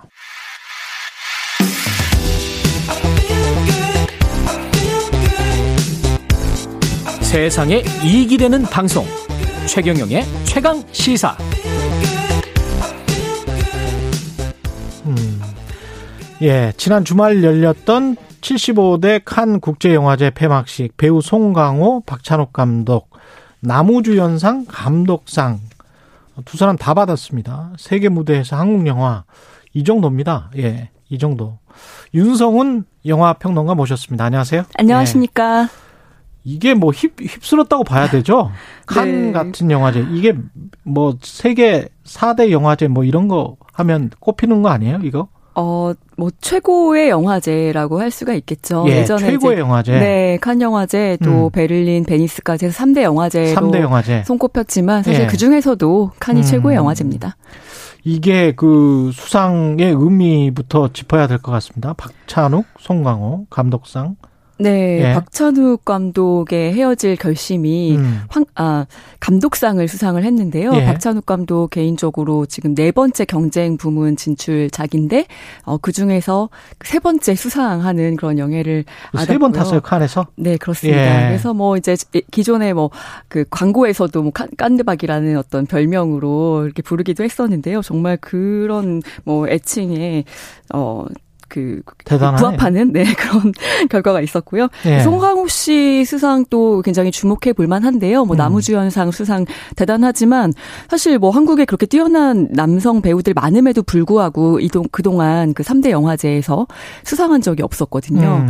네, 그런데 이번에 처음이고 또 칸 영화제에서 물론 처음입니다. 송강호 씨는 나중에 차차 이야기하겠지만 정말 연기는 제일 잘하는 거 아닙니까? 네, 뭐 예. 그 다른 주관적인 분들은 어- 평가가 있겠지만 예, 다른 분들은 어떻게 생각하실지 모르겠지만 네. 예. 영화 그 헤어질 결심 일단 박찬욱 감독이 감독상 수상한 거 이거는 어떤 작품이었습니까? 네, 헤어질 결심이라는 작품은 일단 네. 박해일 씨와 탕웨이 씨가 주연을 맡은 작품인데요. 어, 산 정상에서 한 남자가 추락해서 죽는 사망하는 서- 변사 사건이 벌어집니다. 음. 어, 이 담당, 이 사건을 담당하는 형사가 박해일 씨인데요. 사망자의 아내, 그 설애라는 이름의 그 탕웨이 씨가 주연을 맡은, 에, 그 역할을 맡은 그 인물과 마주하게 되는데 왠지 이 여성이 아내가 이제 의심스러우면서도 음. 굉장히 매력적인 거죠. 그래서 음. 어떤 그런 어떤 감정을 느끼게 되고 예. 네, 이렇게 복잡한 관계에 휘말리게 되는 그런 이야기를 그리고 있는데요. 뭐 히치콕 감독의 뭐 현기증에 비견되기도 했고요. 어. 네, 그 정도로 이제 약간은 뭐 범죄 수사물, 뭐 추리물, 스- 뭐 서스펜스가 음. 있는 그런 작품의 어떤 외피를 갖고 있지만 또 안에는 멜로가 있는 어, 그런 영화라고 말씀드릴 수 있겠습니다. 미묘한 감정 변화나 뭐 이런 것들을 눈여겨봐야 될 그런 영화인 것 같은데 네. 헤어질 결심 같은 경우는 황금 종려상 이게 황금 종려상이 작품상인 거죠? 네, 가장 큰 상입니다. 가장 큰 네. 상. 이 후보로 강력하게 거론됐었었는데 이제 감독상이라서 어떻게 보면 약간 그 섭섭해 하지 아. 않았을까요? 어떻게 보세요? 이거는? 네, 이제 뭐 황금 종려상으로 강력하게 거론됐었던 이유 중에 하나가 음. 이제 스크린 데일리라는 그 뭐 그 잡지에서 어 항상 이제 그 그날 그날 그 별점을 매기는데요. 한 음. 10명 정도의 평론가가 이제 별점을 매기는데 어 21편 중에 가장 높은 평점을 줬거든요. 어. 네, 그래서 이제 조금 고조가 됐었는데 사실 이제 이게 항상 같이 가진 않습니다. 또 평, 평론가들의 별점이기도 하고 예. 또 이번 심사위원들 같은 경우에 어, 배우들이 굉장히 많이 포진되어 있었거든요. 음. 보는 관점이 굉장히 다르고 하기 때문에 음. 예, 그럼에도 불구하고 어쨌든 끝까지 이제 굉장히 어, 작품성이 가장 완성도가 높은 작품으로 이제 주목을 받았는데 예. 어, 그 황금 종려상의 주인공은 루벤 외스틀룬드 감독이었고요. 음. 슬픔의 삼각형이라는 작품으로 사실 2017년에 한 번도 황금 종려상을 받은 적이 있는 감독인데 예. 네, 또 다시 한번 받게 됐습니다. 왜 아카데미상이나 이런 거 보면은 감독상도 받고 뭐, 뭐 주연상도 받고 작품상도 받고 다 그렇잖아요. 네. 까는 안 그런가 보죠? 아, 같은 사람에게 두 개의 상을 주는 경우가 거의 없죠. 예, 거의 그리고 없습니까? 네. 그러니까 음. 한, 아, 한 부문에 두 개의 상황이 공동 수상하는 경우는 종종 있고 이번에도 있었고요. 예. 어, 그런데 그 요번 같은 경우에 박찬욱 감독이 뭐 그런 말을 했었죠. 이게 예. 다른 작품으로 왔기 때문에 우리가 같이 수상할 수 있었지 않았냐 이렇게 얘기했던 것은 아, 박찬욱과 송강호가? 네, 네, 예. 다른 작품이었기 때문에. 근데 이제 아예 없는 것은 아닙니다. 뭐, 아예 없는 건 예, 아니에요? 이제 예. 75회잖아요, 지금이. 예. 70회에서도 어, 그런 경우가 있었어요. 각본상과 나무주연상을 어. 같이 어, 수상한 작품이 있었습니다. 그렇군요. 지금 송강호가 나, 나무 주연상을 받은 거는 송강호 배우가 영화 브로커인데 이게 네. 지금 남자 배우로는 최초고 네. 그렇죠? 전도연 네, 네. 씨가 어, 최초의 여우 주연상을 받았기 때문에 미량으로 네. 예. 근데 이게 일곱 번째 도전이었습니까? 송강호 씨는? 그칸 영화제 이제 초청받은 작품들 이제 요번에 일곱 번째라고 이야기를 하는데요. 음. 제가 조금 더 정확하게 설명을 드릴게요. 네. 괴물이라는 작품은 사실 감독 주간 초청작이라서 음. 공식 초청작은 아니었다고 이제. 말씀드릴 수가 있겠고요. 예. 놈놈놈이라는 영화는 예. 이제 비경쟁 부문, 비상선언도 비경쟁 부문. 그러니까 미량, 박쥐, 기생충 그리고 어 이번에 브로커까지 경쟁 부문 진출작은 이제 네네 편째 였고 네 번째군요. 번째 만에 네 나무주연상을 수상하시게 된 거죠. 와, 그 전에 그 영화들도 지금 이야기를 듣다 보니까 대단한 영화들이었고 대단한 연기였었습니다. 그럼 네. 좀 늦은 감도 있어요. 네. 우리 입장에서 봤을 때는 송강호의 진가가 대단했는데. 네, 예. 국내에서는 뭐 음. 이렇게 모든 영화상을 정말 휩쓸었었던 예. 휩쓸어 왔던 그런 배우였기 때문에 예. 국제 무대에서 조금 나무 주연상이 늦은 것은 아닌가라는 그런 생각이 들기는 하지만 음.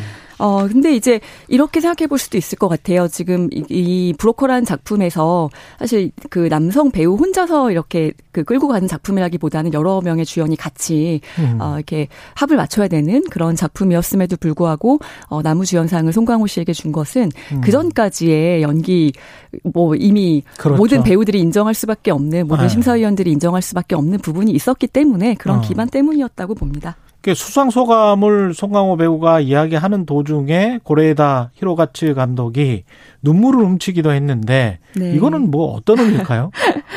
사실 고레다 히로카즈 감독이 또 음. 기생충이 그 황금 종려상 받기 전해에 황금 종려상을 받았던 그런 아, 감독이거든요. 네, 요번에 아, 너무 이제 기간이 짧으니까 이제 또 황금 종려상을 큰 상을 받을 수 있을까 이런 생각했는데 어. 어, 이번에 일단은 그 수상권 내에 들어왔었고 들어갔더니 이제 아, 또 본인 생각도 좀 있었나 그러면? 아, 아, 그러니까 슬퍼서가 아니라 제가 드리고 싶은 말씀은 그게 아니고 예. 이제 또 이제 본인이 연출한 작품에 음. 이렇게 그 어, 배우를 또 상을 받게 만들었잖아요. 어떻게 보면 이제 그렇죠. 협업한 거잖아요. 예. 네, 그런 부분에 있어서 또 감동을 받지 않았을까. 또 또 위대한 연출가라고 또 표현을 그렇겠죠. 어, 수상 소감을 했기 때문에 설마 그렇게 네, 생각했겠습니까? 그럼요. 예. 네. 그 평론가님이 꼽으시는 배우 송강호 뭐 어떤 장점이 있습니까? 그 어떤 역을 해도 비슷하게 한단 말이죠. 꼭 네. 그럴 법하게. 네, 그럴 수 있는 이유가 예. 제가 이제 최근에 그 송강호 감, 그 배우랑 작업했던 1승이라는 영화를 찍었던 이제 신현식 음. 감독이 해준 말을 좀 인용을 하면은 정말 완벽을 추구하는 그런 배우고 세계에서 이런 배우가 없을 것이다. 막 이렇게 이야기했을 아. 정도인데요. 예. 정말 그 캐릭터를 분석하는 그런 능력이라든가 그것을 자신만의 방식으로 표현하려고 하는 그런 그 욕구 이런 것이 너무나 뛰어나고 뭐 그 자기의 어떤 그 디테일한 연기뿐만이 아니라 그것이 카메라에서 어떻게 보여질 것인가 하는 부분들까지도 너무나 많이 신경을 써서 음. 어, 정말 감독과 끊임없이 그 출연하기로 결심했을 때부터 시작해서 어, 계속해서 이야기를 나누고 소통하는 그런 음. 배우라고 합니다. 아, 시간이 좀 부족한데 네. 예 한국 영화가 이렇게 계속 전 세계 관객들의 마음을 움직일 수 있는 이유 박찬욱 감독은 한국 관객이 좀 여- 여러 가지로 만족하지 않는다. 예, 좀 까다롭다. 예, 이런 이야기를 하시, 하던데 네. 어떻습니까? 그런 것도 좀 있나요? 뭐 전 창작가의 입장에서 봤을 때는 음. 정말 시대를 읽어내는 통찰력이 뛰어나고 사실 뭐 음. 세계적으로 인정받으려고 영화를 만드는 것이 아니라 국내 관객들에게 보여지기 위해서 일단은 만드는데도 불구하고 그것이 이제 어, 세계적으로 통하는 것을 보면은 예. 어떤 통찰력 그리고 미적으로 또 승화시키는 그런 감수성 이런 음. 것들이 우리 크리에이터들이 뛰어나지 않나 그렇게 말씀드리고 싶고요. 복합적으로 지금 움직이고 있습니다. 한국 영화가. 예. 네. 한 가지만 더 말씀드리면 어떤 새로, 새로운 인력을 양성해내는 사실 인프라가 잘 되어 있는 나라 중에 하나입니다. 음. 뭐 지자체의 어떤 영상위원회라든가 또 지역 영화제라든가 또 디지털을 음. 기반으로 한 플랫폼들이 굉장히 많이 있다라는 것도 어, 장점이죠. 윤성은 영화 평론가였습니다. 고맙습니다. 감사합니다. 예, 5월 30일 월요일 KBS 일라디오 최경영의 최강 시사였고요. 내일 아침 7시 20분에 돌아오겠습니다. 고맙습니다.